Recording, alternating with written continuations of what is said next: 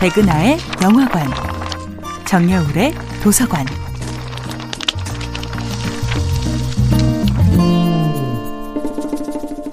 안녕하세요. 여러분과 아름답고 풍요로운 책 이야기를 나누고 있는 작가 정여울입니다. 정여울의 도서관에서 이번 주에 만나고 있는 작품은 셰익스피어의 오델로입니다. 악당 이아고는 오델로와 그의 아내 데스데모나, 명장 카시오까지 파멸시킵니다. 카시오를 파멸시킨 것이 이아고가 억지로 마시게 한 술이었다면 오델로를 파멸시킨 것은 이아고가 함부로 놀린 새치 혀 때문이었습니다. 술이 판단력과 고귀함을 무너뜨린다면 언어는 영웅의 명예와 자긍심까지 날려버리는 무서운 잠재력을 지니고 있었습니다. 오델로는 간신의 새치혀의 진실을 팔아넘긴 채 돌아오지 못할 강을 건넙니다.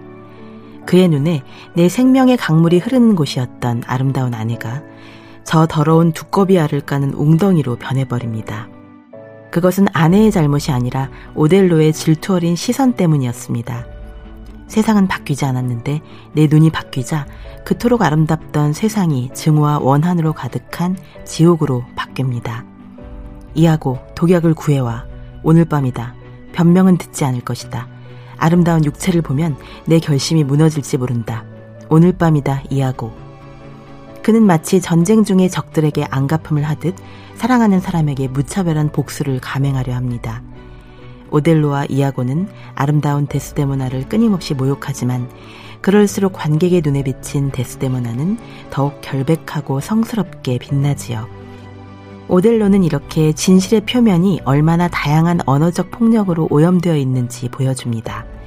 증오와 편견의 언어를 벗겨내고 진실에 다가가는 것은 영웅에게조차도 힘겨운 투쟁인 것입니다. 오델로는 아내를 죽이고 난 뒤에야 그녀의 결백을 깨닫게 됩니다. 데스데모나의 하녀였던 에밀리가 그녀의 결백을 뒤늦게 밝혀준 것입니다. 사랑하는 남편의 손에 무참하게 죽어간 데스데모나에게 마지막 키스를 하며 오델로 또한 더 이상 살아갈 이유를 찾지 못하고 극단적인 선택을 하고 맙니다. 오델로는 전쟁 영웅으로서는 빛났지만 한 여자의 사랑하는 남편으로서는 빛날 수 없었습니다. 전쟁 기계였던 오델로는 전쟁의 진실은 알았지만 삶의 진실은 깨닫지 못했습니다. 진실은 분석이 아니라 진심 어린 믿음으로 완성되니까요. 그리고 사랑은 흠없는 완벽이 아니라 흠조차 기꺼이 끌어안는 너른 마음으로 완성됩니다. 정야울의 도서관이었습니다.